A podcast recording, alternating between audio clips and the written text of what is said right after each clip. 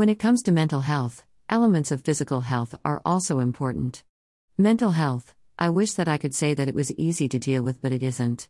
It's one of those things that people with wrong intentions can mess you up, and people with good intentions can also do the same. How do we deal with and manage something that is unseen yet at the same time has the power to make or break a person? Dealing with mental health is a lifelong process, especially for people with mental illnesses.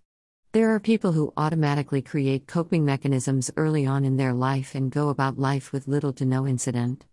People with high thresholds of handling emotions also tend fall under this group.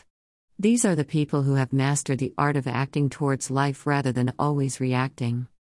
It's hard to act in life rather than react when it feels like there is no other way or things are aligned in such a way that being proactive is very difficult. The obstacles to proactivity come in a wide range from the seen to the unseen, the understood to the yet to be understood.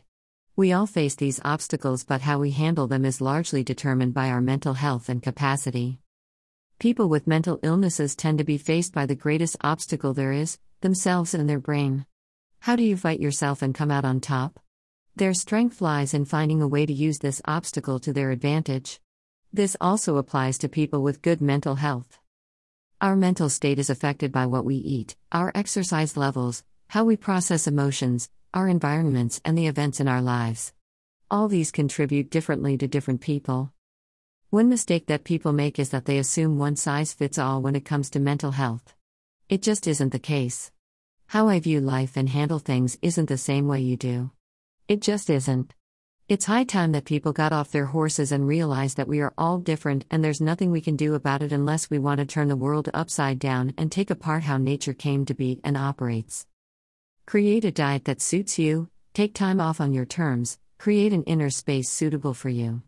Start doing things that push you to be your best and promote your the best state of your mental health. Always remember that living is a choice.